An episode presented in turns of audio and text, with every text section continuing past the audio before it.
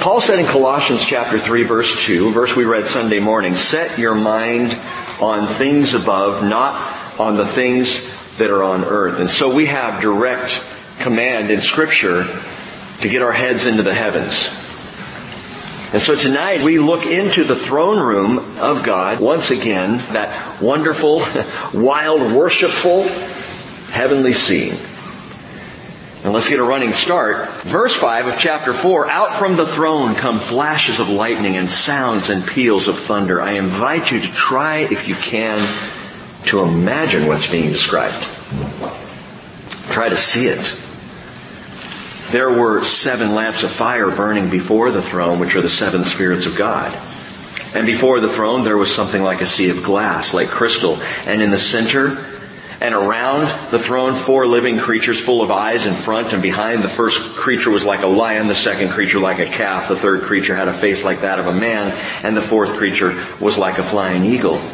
And the four living creatures, each one of them having six wings, are full of eyes around and within. And day and night they do not cease to say, Holy, holy, holy is the Lord God, the Almighty, who was and who is and who is to come. And when the living creatures give glory and honor and thanks to Him who sits on the throne, to Him who lives forever and ever, the twenty-four elders will fall down before Him who sits on the throne and will worship Him who lives forever and ever, and will cast their crowns before the throne, saying, Worthy are you, our Lord and our God, to receive glory and honor and power, for you created all things, and because of your will they existed and were created.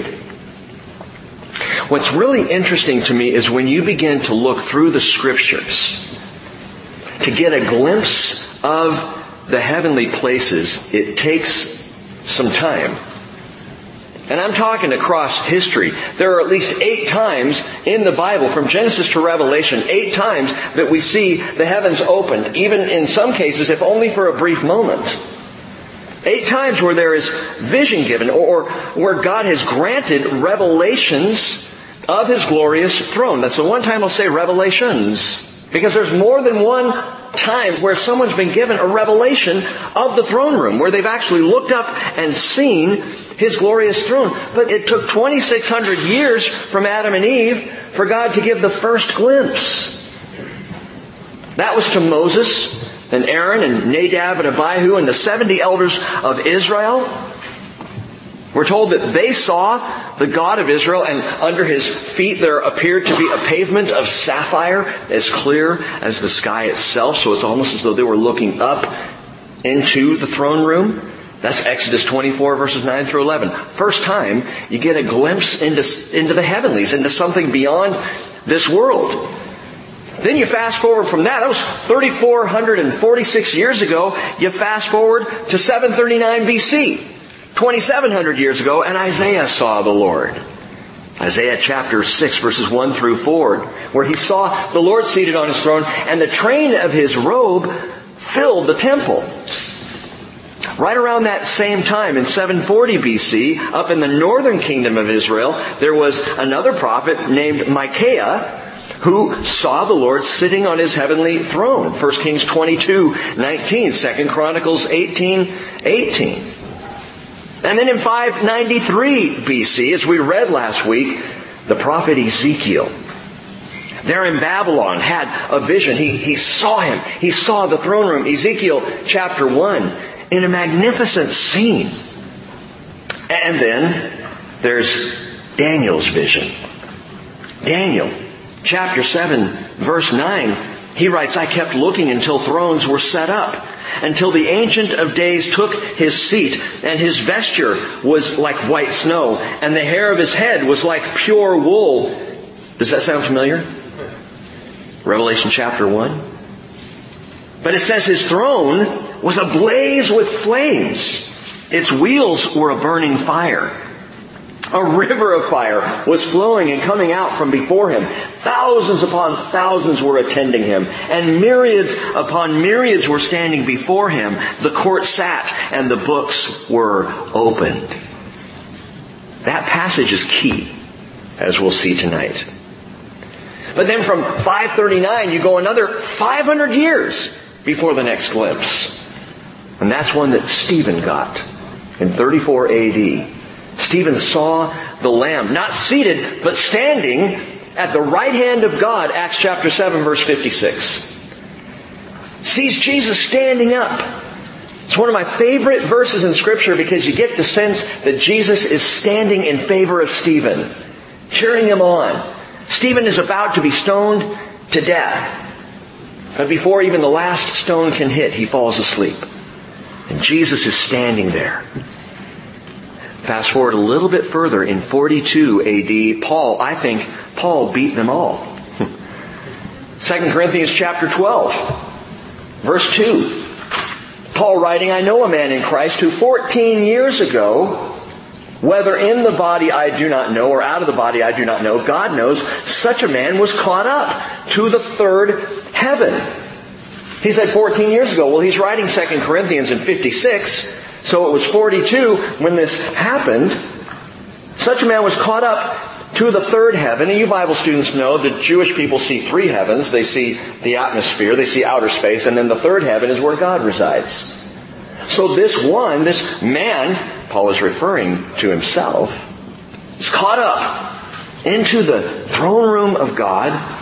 He says, and I know how such a man, whether in the body or apart from the body, I don't know, God knows, was caught up into, note this word, paradise. Paradiso.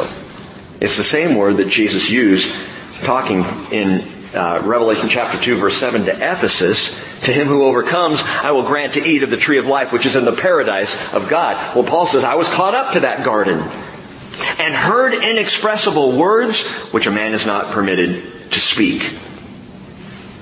Paul didn't. He wouldn't talk about that event for fourteen years. Now, there are those who think that this happened, and I may even have mentioned this when we were studying in Acts, Acts chapter fourteen, verse nineteen, where Paul is stoned just outside of Lystra, left for dead. Perhaps he did die, and God raised him right then and there. And it's been suggested that that's when he was caught up. There's a timing problem because that was only nine to ten years before this, and Paul says it was fourteen years ago. So it doesn't fit the time frame. But what's amazing to me is, and the reason I mentioned this glimpse of heaven, among all of them so far, in this glimpse we see a man caught up. The word is harpazoed, raptured. Paul caught up alive, as will be those who are alive in Christ. And Paul saw the garden of God. But for fourteen years he kept it to himself. For fourteen years he didn't speak a word. And even when he does, he said, it's inexpressible. Things I heard, the things I saw, I'm not allowed, I'm not permitted to talk about. fifty years go by. And John is given a revelation and told to write it down. And the revelation, as we have seen so far, is expansive. It's huge. It's future. All that takes place. John's revelation from the island of Patmos when he is caught up in this eighth and most expansive vision of any of the glimpses of heaven given. Why so long? Think about that. Eight glimpses of heaven. This is the big one. But they would be sprinkled across history. Two and a half millennia go by before God even gives a brief glimpse. And then little glimpses that we know of. There may have been more, but we only know of seven different ones until finally, ninety-five or so A D, John gets the revelation. Why is the book of Revelation the last to be written? And why does God wait so long before, boom, pow, here's the big one. Here's what I want you to see. I think it's very simply because God wanted us to be ready to see the revelation of Jesus Christ. That we needed all this time and all of history and all of this behind us to get us prepared so that when the big revelation comes, we wouldn't be, ooh, ah, cherubim, seraphim, oh wow, flashes of lightning and thunder, oh, look at all the elders, look at the angels. No, we would be saying, look at Jesus. Look at Jesus. God waits until we're ready to see the main attraction at the throne room of God. And it is Jesus. Now, as we continue on tonight in this heavenly court, I want to talk about three things, just three. Crowns, a crisis, and finally, the Christ. First of all, crowns. We didn't really talk about this last week. If you look at verse four of chapter four, around the throne were twenty-four thrones, and upon the thrones I saw twenty-four elders. We talked about them sitting clothed in white garments and golden crowns on their heads. Told you Sunday, I believe the twenty-four elders represent the church caught up, the royal priesthood of believers. Others think it's half Israel, you know, the patriarchs and half the apostles, which makes up twenty-four. Could be, possibly. I still maintain that Israel is on, is on one track and the church is on another, so I don't think that that's it. I think what Peter said, uh, First Peter chapter two, verse nine, you are a chosen race, a royal priesthood, a holy nation, a people for God's own possession, so that you may proclaim the excellencies of Him who has called you out of darkness and into His marvelous light. And in this marvelous light of His glory, we see the twenty-four elders seated on thrones in white garments with those leafy golden Stephanos crowns. And we see it immediately after these things. Immediately coming on the heels of the church age. Paul says in First Corinthians chapter nine, verse twenty-four, do you not know that those who run in a race all run, but one receives the prize? Run in such a way that you may win. Everyone who competes in the games exercises self-control in all things. They do it to receive a perishable wreath, or Stephanos, a perishable crown, but we an imperishable crown. And these are the golden crowns. They are leafy. They are not the big heavy diadem, but they are imperishable. These are imperishable wreaths that we are given. And when we come to Revelation chapter four, we finally understand why we want such crowns. It's for the worship. Don't you want to have something with which to worship Jesus? Which is the point of the crowns in the first place. Verse nine, when the living creatures give glory and honor and thanks to Him who sits on the throne, to Him who lives forever and ever, the twenty-four elders will fall down before Him. Notice, will fall down. So this is future tense. This is what happens after these things. This, I would submit to you, was not happening before these things. Before the church age, there were no elders to fall down.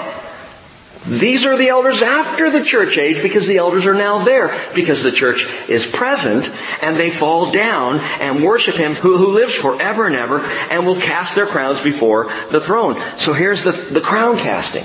We cast, we lay, we set before Jesus our crowns in worship, but part of that worship, and this is important, it's recognizing where the authority to wear those crowns comes from in the first place. We set the crowns before Him because He is the one who gives us the crowns. He's the one who gives the authority. Mark that. That's right now, too. If you have any authority in your life, it's because Jesus gave it to you. If you have any position, if you're in charge of other people, parents over your children, bosses over your, your you know, underlings, if you're in charge of anybody, pause and realize Jesus gave that to you. He put you in that place. How are you going to handle it? The crown you wear comes from Him. And the crowns we're given in the future, we will recognize, are from Him. We put them before Him. He sets them back on our heads. He's given us authority to rule and reign with Him in the coming kingdom. And this is a reminder of that as we're in this place of, of worshiping Him. And what we see in the New Testament, and this is what I wanted to cover that we ran out of time for last week. Five crowns. There are five crowns listed in the New Testament scriptures.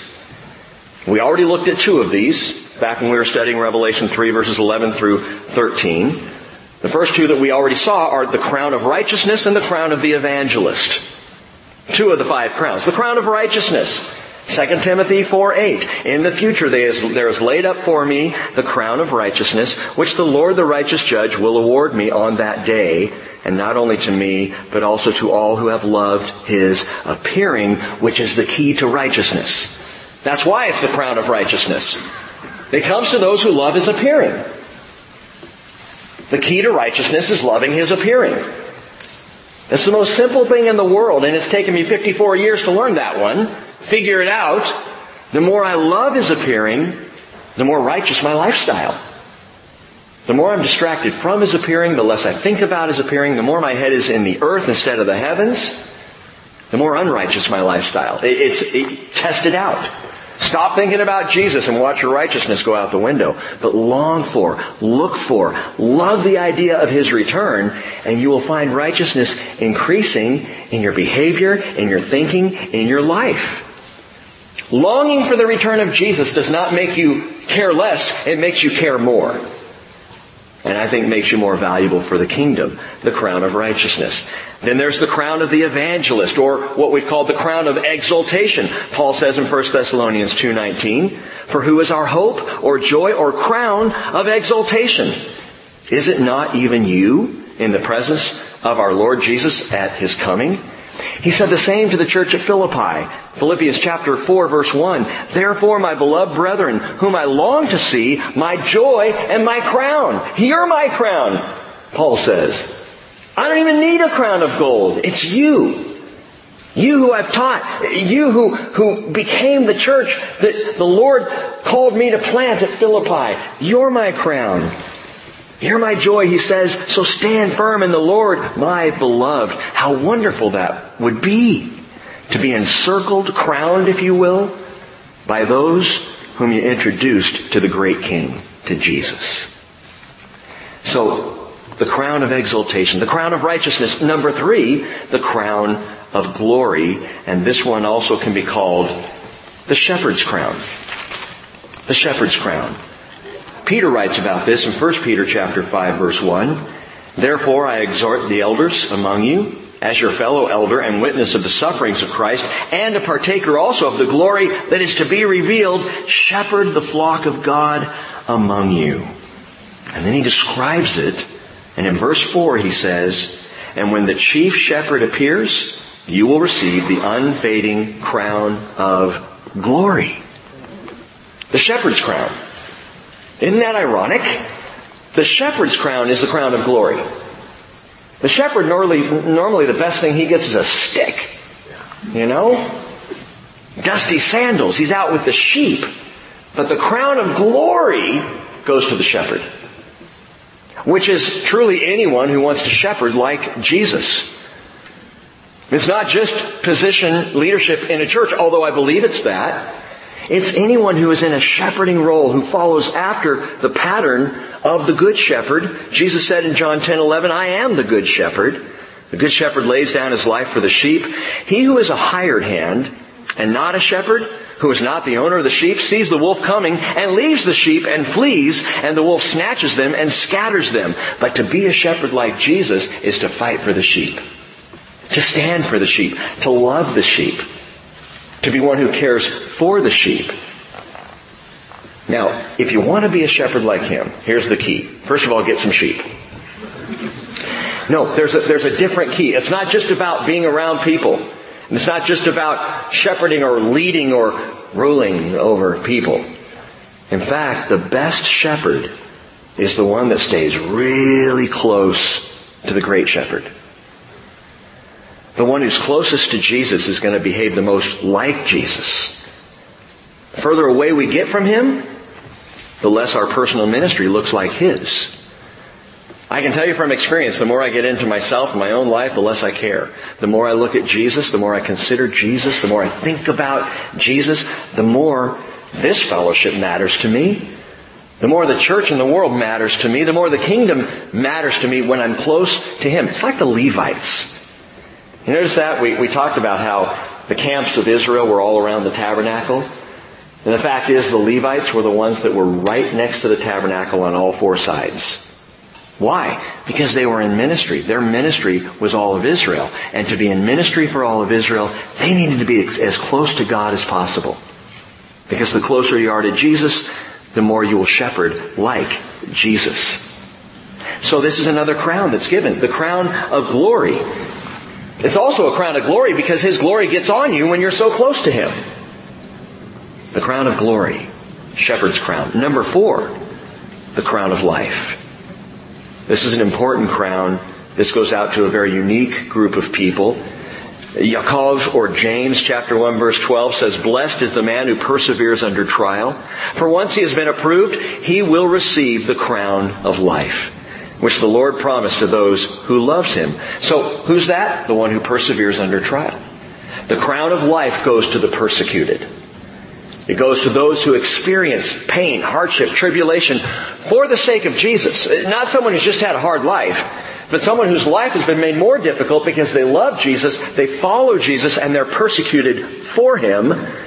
Jesus spoke of the crown of life when He talked to suffering Smyrna. If you remember in Revelation chapter two verse ten, "Do not fear what you're about to suffer. Behold, the devil is about to cast some of you into prison so that you will be tested. You'll have tribulation for ten days. Be faithful until death. I will give you the crown of life." Which tells us more about this crown, that those who love Jesus more than their own lives are the recipients of the crown of life. It even goes further than those who are simply persecuted. This is the martyr's crown. This is one and the same, in my opinion. There are others who think the martyr's crown is the fifth crown. I don't think so. I think it's this crown, the crown of life, that goes to the persecuted, it goes to the martyr, it goes to the person who loves Jesus more than they love their own life. Revelation twelve verse eleven says they overcame him because of the blood of the Lamb, because of the word of their testimony, and they did not love their life even when faced with death. The crown of life, ironically, is the martyr's crown. The person who would die for Christ gets the crown of life. Interesting. Why is it a crown of life? Because that's what Jesus is all about, Charlie Brown. He is about life. He said, "I have come that they have life and have it abundantly." Those who receive the crown of life, they're the ones who are going to be able to say, "I'll follow him even if it kills me." Can you, can you say that? I'm going to follow Jesus no matter what. I'll follow Jesus if I lose relationships because of it. I'll follow Jesus if it costs me my job. I'll follow Jesus if it brings hardship and turmoil and difficulty into my life. I'll follow Jesus if I end up dead for it. If that's you, the crown of life is waiting for you. And by the way, this, this isn't a bad thing. This isn't like misery and pain and death and despair and hardship and oh, but I'm going to get the crown of life. Now this, this is remarkable. Even for the worst persecution, it's still life. It's still life. Show me someone who loves Jesus more than their own life, and I will show you someone who knows how to live. That's when it starts to get fun. Those brief moments in my life where I have wanted more of Him than anything else have been the most fun. They've been the most alive. And if you want to really live, love Jesus with your life. Well, there's one more crown of note in the New Testament. One more we need to pay attention to. But it's a crown that you will never wear. A crown I will never wear. It was only worn by one who was worthy enough to bear it. It's the crown of thorns. Isn't it interesting that He promises us crowns of gold? And to pay for it, He wore the crown of thorns. That's how the crowns come to us. John nineteen verse two, the soldiers twisted together a crown of thorns and put it on His head and put a purple robe on Him. And Jesus then came out wearing the crown of thorns and the purple robe. Pilate said to them, "Behold the man." Matthew chapter twenty-seven verse twenty-nine, Matthew confirms this. Mark chapter fifteen verse seventeen confirms it as well. Four times we read of this in the Gospels, that Jesus wore the crown of thorns. And by the way, it's the only crown mentioned in the Gospels. The Gospels that reveal to us, especially Matthew, King Jesus, and yet the only crown He wears is the crown of thorns. But it's so valuable to us because it's what purchased our leafy crowns of gold, that is, His jagged crown of thorns. That's the crown Jesus wore. See, from His head, from His hands, from His feet, sorrow and love flow mingled down. Did e'er such love and sorrow meet? or thorns compose so rich a crown? The crown of thorns. The crowns that are given to us because of what Jesus did to pay for them. Five crowns. Now, second thing to note, a crisis. A crisis erupts in the throne room, and we come to, are you ready? Chapter five, verse one. Therefore, sorry, I saw, I was in the wrong chapter there. Revelation chapter five, verse one. I saw in the right hand of him who sat on the throne a book written inside and on the back and sealed up with seven seals. Book. The word book is biblion. It's where we get Bible. It literally translates scroll. So where you see the word book used in the Scriptures, it's scroll, because that was the kind of book they had. Whether it was made of papyrus or parchment or vellum, ancient texts, biblion, were written on scrolls. Typically a scroll would be anywhere from eight to ten inches wide, not super wide. And these sheets were written in three inch columns across that eight to ten inch scroll. And then they would be wrapped around a wooden dowel for preservation. Small books would be put together, so books like Ruth or, or Jude, smaller books would be tacked in with others because they were so short. But larger books would take up entire scrolls, Genesis, Exodus for one. In fact, the Isaiah scroll, discovered among the Dead Sea Scrolls, when rolled out completely, the Isaiah scroll is twenty-three feet long. Big scroll. Then, of course, if you were to roll out the book of Revelation, it would come in at about fifteen feet in length rolled out. Scrolls typically had a rough side and a smooth side. You would write on the smooth side and roll that up, and the rough side then would be outside of the scroll. But, but this scroll is unique. This scroll, in its description, is slightly different. And if you were a first century real estate agent, you know exactly what this was. By the way, what uh, company would a first century real estate agent work for? Century One. Okay. A standard title deed for property. That's what we're looking at here. A standard t- title deed for property was written on one side, rolled up, and sealed with a single seal. You might say, well, Rick, that's not what we're looking at. Okay, hold on. But a, a real estate agent would know, if you see that written that way, it's written on the inside, rolled up, and it's sealed. But seven seals with writing on the outside, that means something else. But these scrolls were known and were used for title deeds. Just before the uh, Jews were sent into exile in Babylon, God had Jeremiah purchase a worthless piece of property. Worthless, why? Because everything was going. Everything has to go sale was happening. As Babylon's coming in, the Jews are going out. Buying land at that time was a foolish venture. Jeremiah knew this. In Jeremiah chapter thirty-two, in fact, turn in your Bibles there for a moment. Jeremiah thirty-two. We're already deep enough into the writings of Jeremiah that he's spoken about the exile. He knows about the destruction. He's warned against it. No one's listening.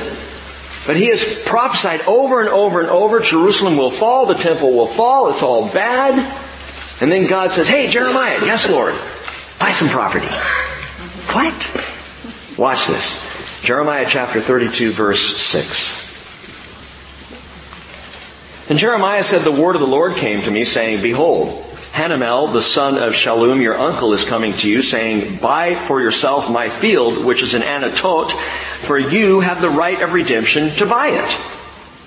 Then Hanamel, my uncle's son, came to me in the court of the guard, according to the word of the Lord, and he said to me, buy my field, please, that is in Anathoth, which is in the land of Benjamin, for you have the right of possession, and the redemption is yours. Buy it for yourself. And I love this.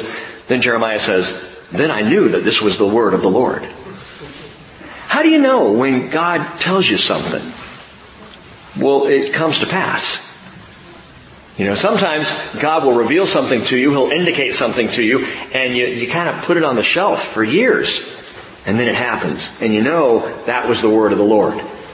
It's really the only way you truly do know for certain that, that God is the one who spoke when what He said has just happened. So Jeremiah, the great prophet, says, that's how I knew. He says, verse nine, I bought the field which was at Anathoth from Hanamel, my uncle's son, and I weighed out the silver for it, or for him, seventeen shekels of silver.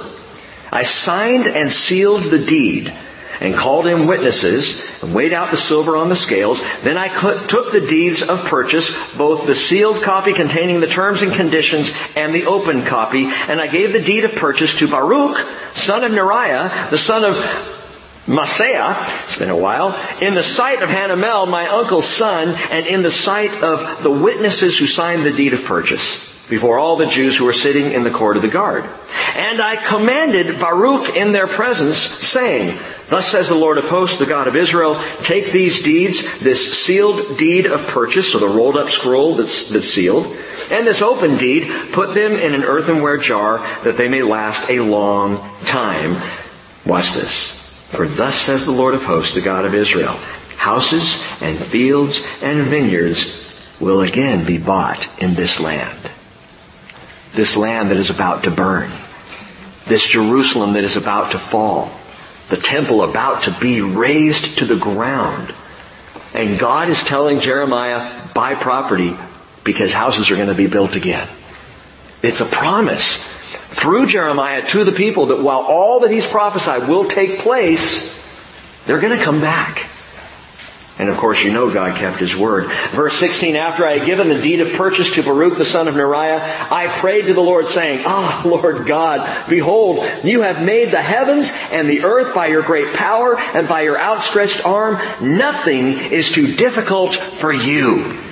Verse twenty-seven, behold, I am the Lord, the God of all flesh. Is anything too difficult for me? I love it. Jeremiah proclaims it, and God confirms it. Nothing is too difficult for me. Go back to Revelation five. But while you're turning back there, I want you to think about this. Do you have in your life anything going on that's too difficult for Him? Oh, there's plenty going on that's too difficult for me. There are days where I'm not sure how it's going to be done. Cheryl and I are facing some things this year. I won't go into it, but some things this year where we're looking at it saying, I don't know how. I don't know how this is even possible. In my flesh, as my wife will confirm, I say, well, we just can't do it. It's impossible. Can't be done. In my spirit, when my spirit man wakes up, I love to think about how God's going to do it. How's He going to pull this one off? That's what I meant before when I said those who love Jesus with their lives know how to really live. Because when hardship comes or the impossible faces you, if you can look at that and go, boy, Lord, I don't know how you're going to do it, but I can't wait to see. I have no idea how we're going to get to the other side of this mountain of problems, but wow, Lord, when we do, praise the Lord. I've said before, how much more fun to be praising the Lord on this side of the Red Sea than after you've already gone through it. Praising Him, worshiping Him by faith. Nothing He says is too difficult for Him. And in the Hebrew, the word nothing means nothing. Nothing is too difficult. So I triple dog dare you to try to hand God anything He can't handle. I triple dog dare you to trust Him with whatever your hardship is right now. What is it? What is it tonight when you think about your life that seems to be insurmountable? Do you trust Him? I love what my missionary friend once said, Gary Shepherd, actually, Les. I was talking to Gary one time years ago about getting back into Nepal. I think I've shared this before. They banned him from coming into Nepal. I said, Gary, how are you going to get back into Nepal when the government of Nepal has banned you from going to Nepal? Gary said, it's not my problem. That's God's problem. Had his plane tickets. He was ready to go back. He got back into Nepal, by the way. It's not my problem. That's God's problem. And if God has said it before you, God's going to take you through it. He's going to make it work. because nothing is too difficult for Him. And Jesus said in Matthew nineteen twenty-six, with God, all things are possible. Why are you talking about all this? We got to get back to this scroll. The problem is the scroll is impossible. It's impossible. This is a real crisis, a real problem. Because at the throne, we see this title deed, verse one, but it's more than just a deed of trust. If it was a deed of trust, it would be a scroll written on the inside with a single seal. But this scroll is written on the outside, as well as on the inside, with seven seals upon it. Note also that it's held in the right hand of Him who sat on the throne. Who is that? It's God the Father. Wait a minute. Hold on a second. When we were in chapter four, Pastor Rick, I think you implied it was Jesus the Son. I did. How can it be both? Hold that thought. God the Father's on the throne. God is now holding this sealed document, this sealed scroll. Again, with writing on the inside, which is funny because John can't see that, but he knows. He recognized there's something written on the inside. There has to be because of what's written on the outside. And it's sealed not once, but seven times. And you Bible students know this is a title deed in foreclosure. It's a deed of trust held in foreclosure. We know this from first century documentation. We know this is what they did. If land was lost, in Israel, by the way, land was everything. It was your inheritance. It was what was given to you. It was given originally by God through Moses, through Joshua, to the people. And then they passed it along to their sons year after year, generation after generation. They kept the land because the land was everything. And so Torah law protected property owners. Made sure that the owner of the land had a way. If, worst case scenario, poverty strikes, you lose everything, you can't pay the mortgage, and it goes into foreclosure, there was a way to redeem the land. They would take the title deed, they would write on it, roll it up, and they would write the terms of the foreclosure and seal it up seven times, marking the fact that the person had seven years to pay it back. And as they paid it, you could pop a seal, you know, ultimately until there was the final seal left. And note that this title here, well, this title had to be held by an impartial party. Back when Jeremiah handed over the title, remember he handed it to a guy named Baruch? He handed it to Baruch as a an impartial third person to hold the deed, to put it in a jar and keep it. Well, the Bible says, Romans two eleven, there is no partiality with God. That's why He's holding the title deed as He's seated there on the throne. The terms of repayment, that's what's written on the outside of the scroll.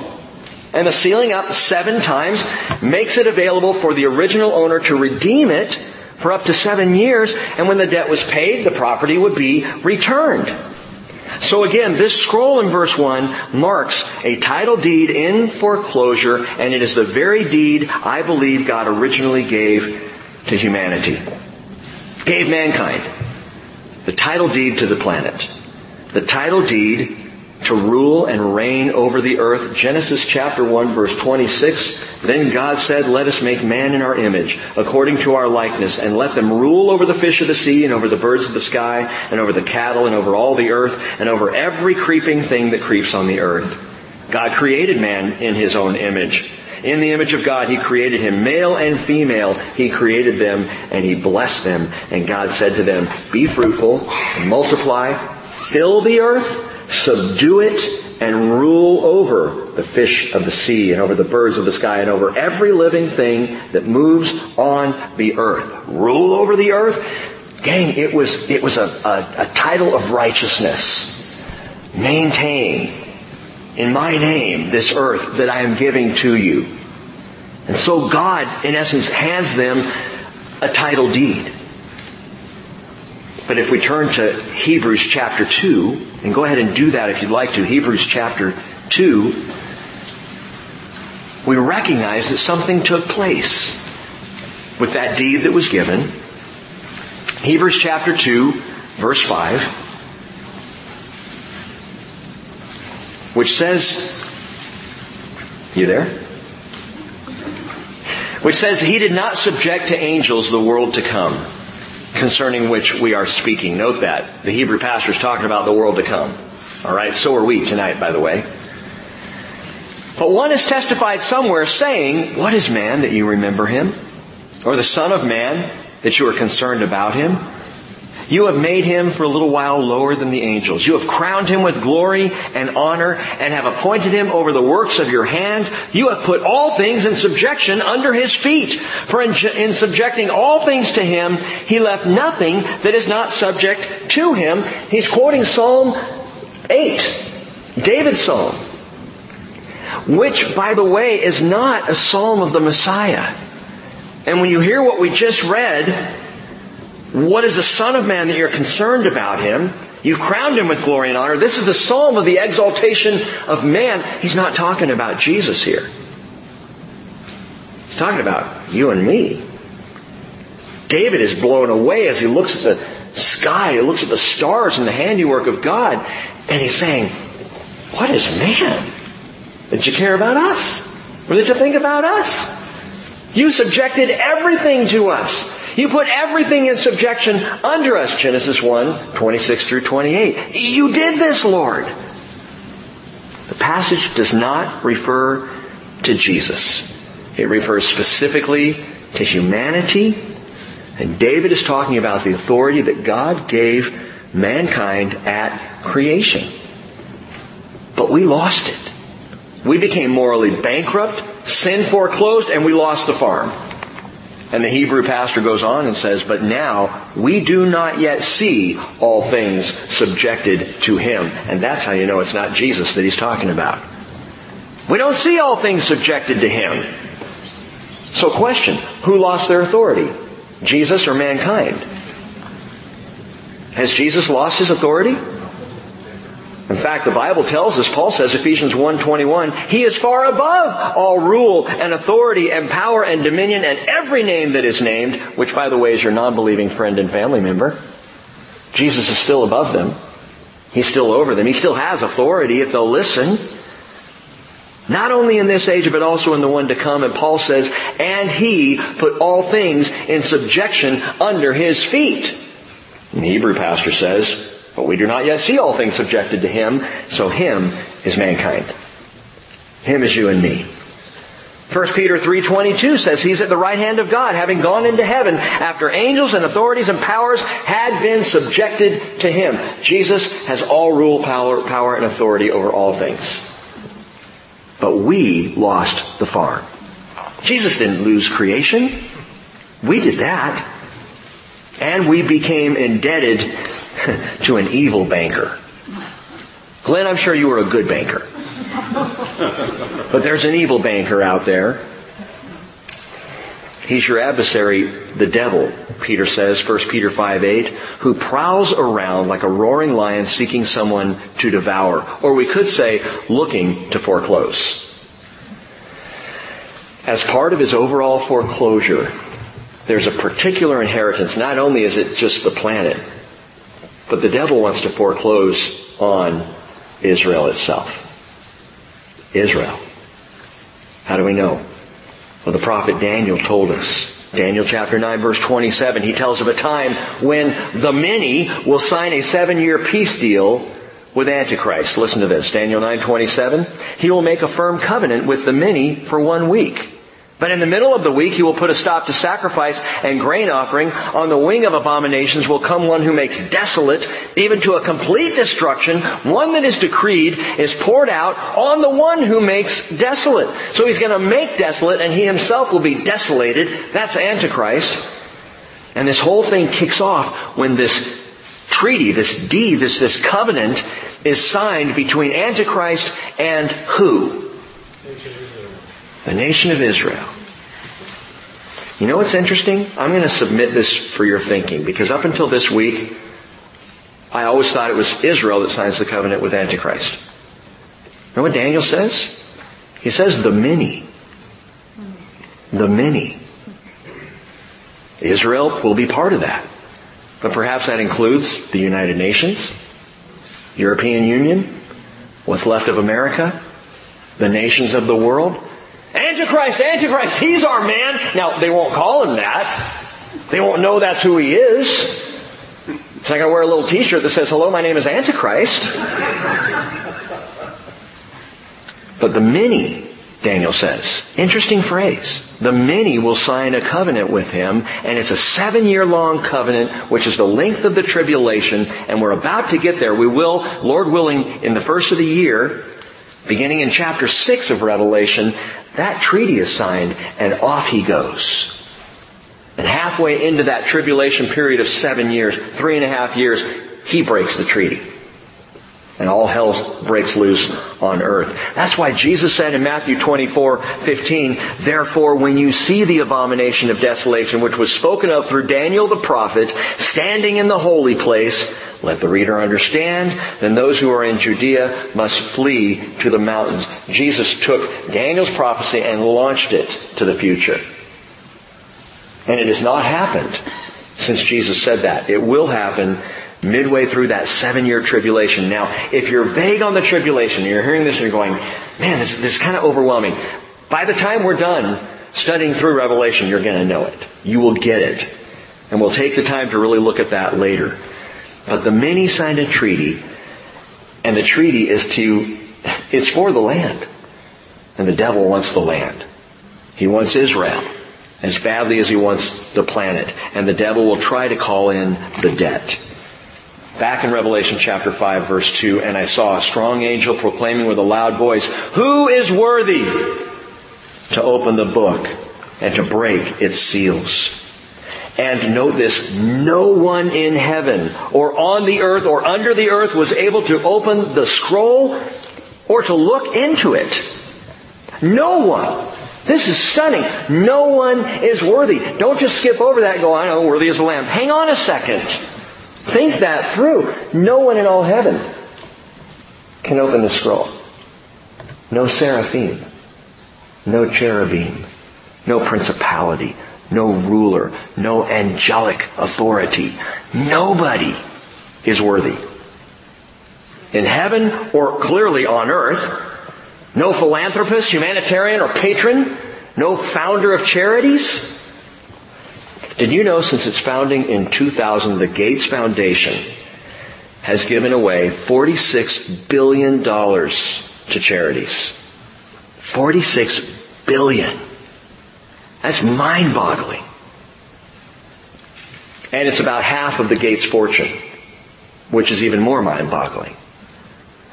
And Bill Gates himself could not pay off this title deed, couldn't pay this debt. It is totally locked down by our depravity.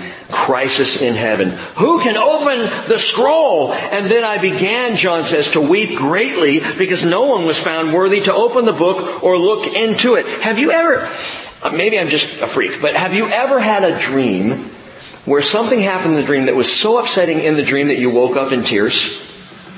Okay, many of you are nodding. So we've, we've had that. It's kind of a shared experience. That's a weird one. You feel like an idiot. You're lying in the bed in bed going, what am I, what am I, Scrooge? What's going on here? John is up there and he is overwhelmed. Now, now what's remarkable is John knows what's going on. He should.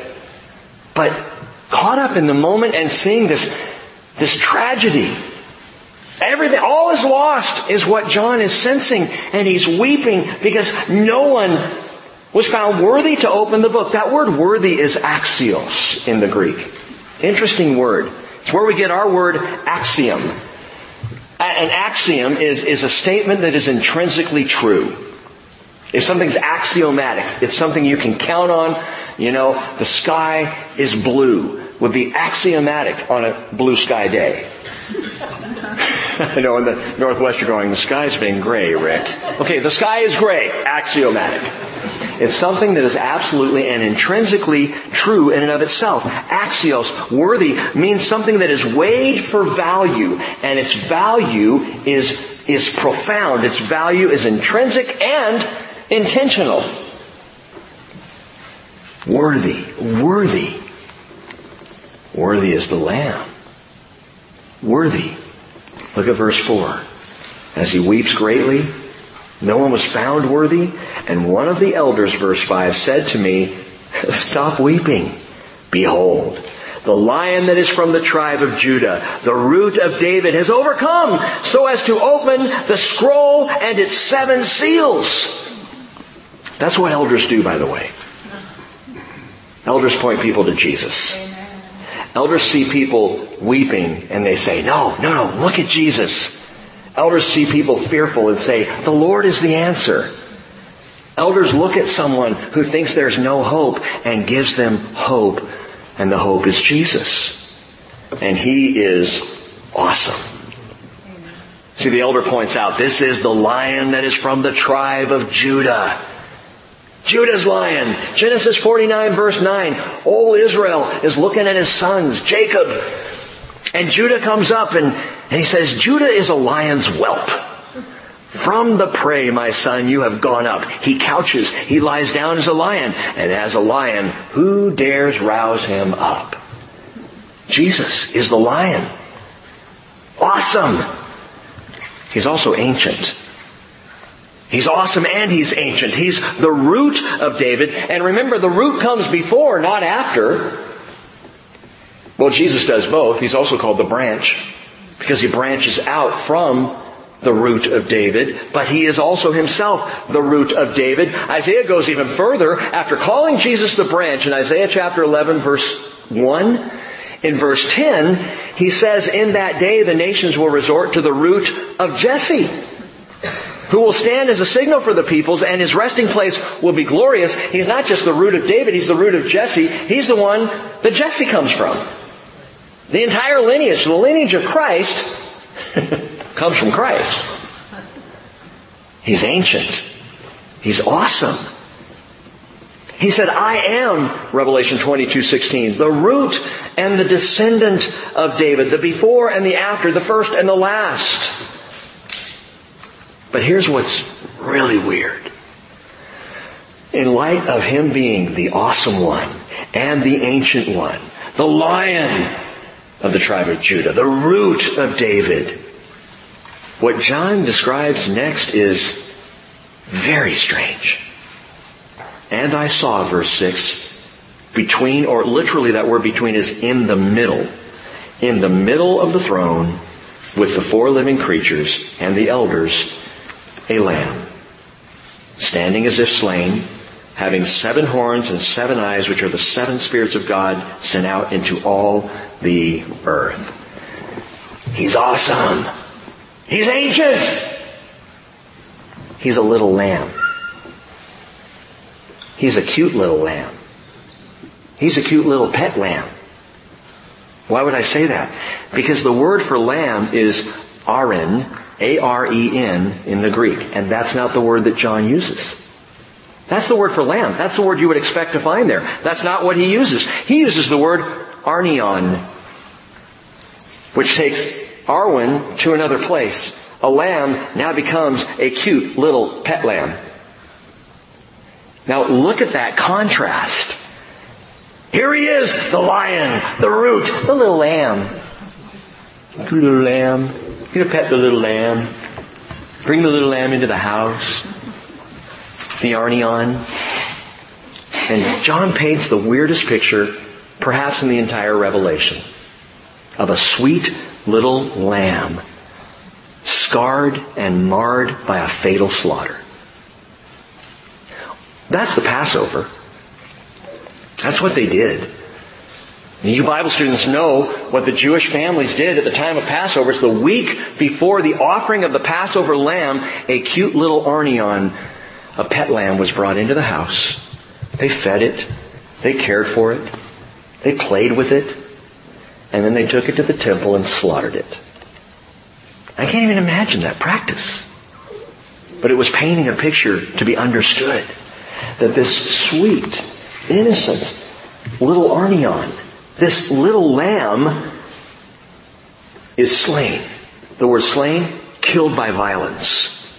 Violently slaughtered. I, back before we had to put Reggie to sleep. And by the way, that was the most brutal thing I've ever had to do. Put my dog Reggie to sleep. We were a mess for months. I, you know, when, when I hear about people losing their pets, I, I probably haven't been the most compassionate person in the world. So we had to put Reggie down, and being in the room and watching him go to sleep, and it was just heart-wrenching. This was the little dog who followed me down the hall and into the office for years before we had a church building. I'm not kidding. I would come out of the bedroom ready to go to work, and I'd say, "Hey, Reggie, want to go to work?" And he'd get up wherever he was, and he'd follow me into the office, and he'd lie there at my feet, my cute little dog. And I'd study all day long, and Reggie would be right there. I'd get up to go make lunch. Reggie would come out. He'd be in there in the kitchen, just waiting until I went back to the office. Let's go back to work. And Reggie would follow me in. Cute, sweet little dog. Even when he started peeing all over the house, we put diapers on him, and he was cute again. I can't even imagine if you were to tell me, "Rick, you need to take Reggie out and slaughter him. Not just sweetly, quietly put him to sleep. You need to take a knife to his neck and cut it open. You need to let the blood flow." Jesus is this, this picture here. John, it, it, it's, again, it's a, it's a weird, bizarre picture. John looks, and he's, listen, people have tried to paint this. Artists have tried to render this on canvas. And it's weird. Have you seen the picture? Have you seen the, the lamb with the seven eyes and the seven horns? It's, you know, but that's not what John saw. He's painting a picture. He uses the word "like" as if. A lamb standing as if slain, including, or having seven horns, seven eyes. As if. The word in the Hebrew, hos, means like. So now John is using a similitude, a symbol. He's, he's painting a picture for us to understand, because when John looks at Jesus there in the throne room, even having seen Him glorified in Revelation chapter one, now John sees Him and he recognizes the marks on His brow from the crown of thorns. The wounds are there. He notices holes in His hands and in His feet from the hammered nails. He sees the mark of the gash in His side from the driven spear. He understands now what Isaiah meant when he said in Isaiah fifty-two fourteen, "His appearance was marred more than any man, and His form more than the sons of men." Remember, of all the apostles, John was at the cross. John saw Jesus. John would have seen Him at that time marred beyond recognition. And now John sees Him in heaven. This is the Lamb slain. This is the Lamb brutalized. Jesus said through Zechariah the prophet, Zechariah chapter twelve verse ten, "They will look on Me, whom they have pierced. They will mourn for Him as one mourns for an only son. They will weep bitterly over Him like the bitter weeping over a firstborn." And Zechariah thirteen verse, verse six, "And one will say to Him, 'What are these wounds between Your arms?'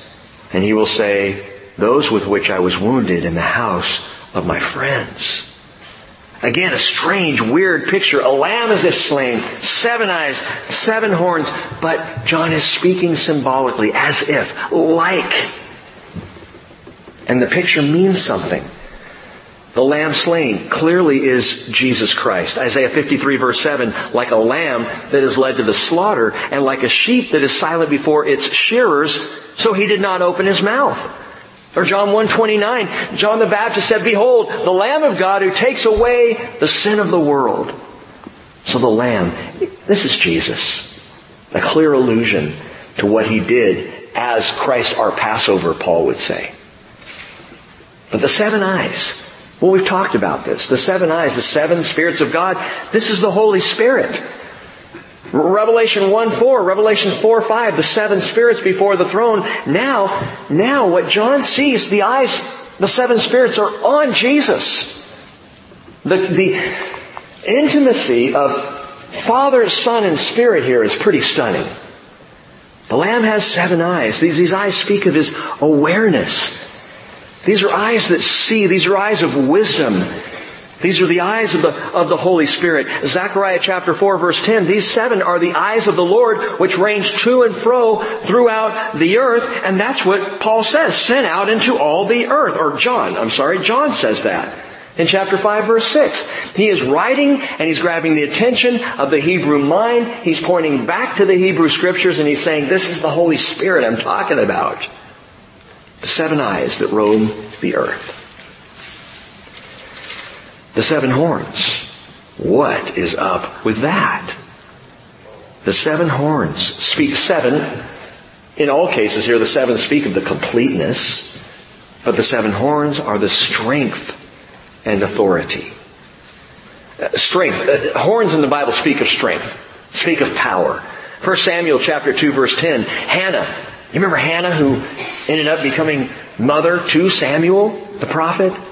Didn't have a baby, goes into the tabernacle, she's praying there. Eli the priest thinks she's drunk because she's so overwrought, but she's praying, and as she prays, she says, First Samuel two verse ten, those who contend with the Lord will be shattered. Against them He will thunder in the heavens. The Lord will judge the ends of the earth, and He will give strength to His king, and will exalt the horn of His anointed, His Mashiach. Hannah's prophesying, she didn't even know it. He will exalt the authority, the strength of His anointed one. Solomon, in Psalm one thirty-two, verse seventeen, writes, I will cause the horn of David to spring forth. I have prepared a lamp for mine anointed, my Mashiach. His enemies I will clothe with shame, but upon himself his crown shall shine. And so the seven horns speak of complete power, complete strength, but specifically strength to save. Strength unto salvation on this Lamb. And His death, though He was slaughtered, death has not weakened the Lamb who was slain. He is completely powerful to save. And this brings us to then understanding the Christ. The Christ. Verse seven. And He came and took the scroll out of the right hand of Him who sat on the throne. Now, back to the question. If the Lamb takes the scroll from the one seated on the throne, who's on the throne? And the answer is God the Father. But I thought Jesus was on the throne. Remember when we started, we were in Daniel chapter seven, verse thirteen. And we saw the Ancient of Days take His seat on the throne. The Ancient of Days, whose description is eerily similar to Jesus in Revelation chapter one. And so you read Daniel seven verses nine and ten and you think, oh, that's that's Jesus seated on the throne. There He is, the Ancient of Days, Jesus Christ. But then you read verse thirteen of Daniel chapter seven, and the reason I say this is because what Daniel prophesied in Daniel chapter seven is what's taking place in Revelation chapter five. Listen to this. I kept looking in the night visions, and behold, with the clouds of heaven, one like a son of man was coming. And He came up to the Ancient of Days, and was presented before Him. And to Him was given dominion, glory, and a kingdom, that all the peoples, nations, and men of every language might serve Him. His dominion is an everlasting dominion, which will not pass away, and His kingdom is one which will not be destroyed. And what Daniel does not tell us, but John does tell us, is in that moment, the Ancient of Days, God the Father, hands the scroll to the Ancient of Days, God the Son. This is just so awesome. Is Jesus on the throne or is God on the throne? Yes. Yes, and I know it's mind-boggling, but this is yet another manifestation of our triune God, Father on the throne, Son on the throne, because note that the Lamb is, verse six, between the throne, no, in the middle of the throne. The phrase is in the middle. Father's on the throne. Son is on the throne. Where's the Holy Spirit? Seven eyes. He's on the throne. Father, Son, and Spirit are seen together sharing the throne in heaven. Father seated. Christ the Lamb in the middle. The Holy Spirit, seven eyes. But if that spiritually just freaks you out, let me make the picture a little easier to see. Do you remember what Jesus said at the very end of the seven letters to the church? He who overcomes, Revelation three twenty-one, I will grant to him to sit down with me on my throne, as I also overcame and sat down with my Father on His throne. This is a big throne. This is a big mamma jamma throne. This is a huge seat in heaven that Jesus not only shares with the Father, but invites you to come alongside and sit with Him. Such is the glory of God. Such is the one who is worthy.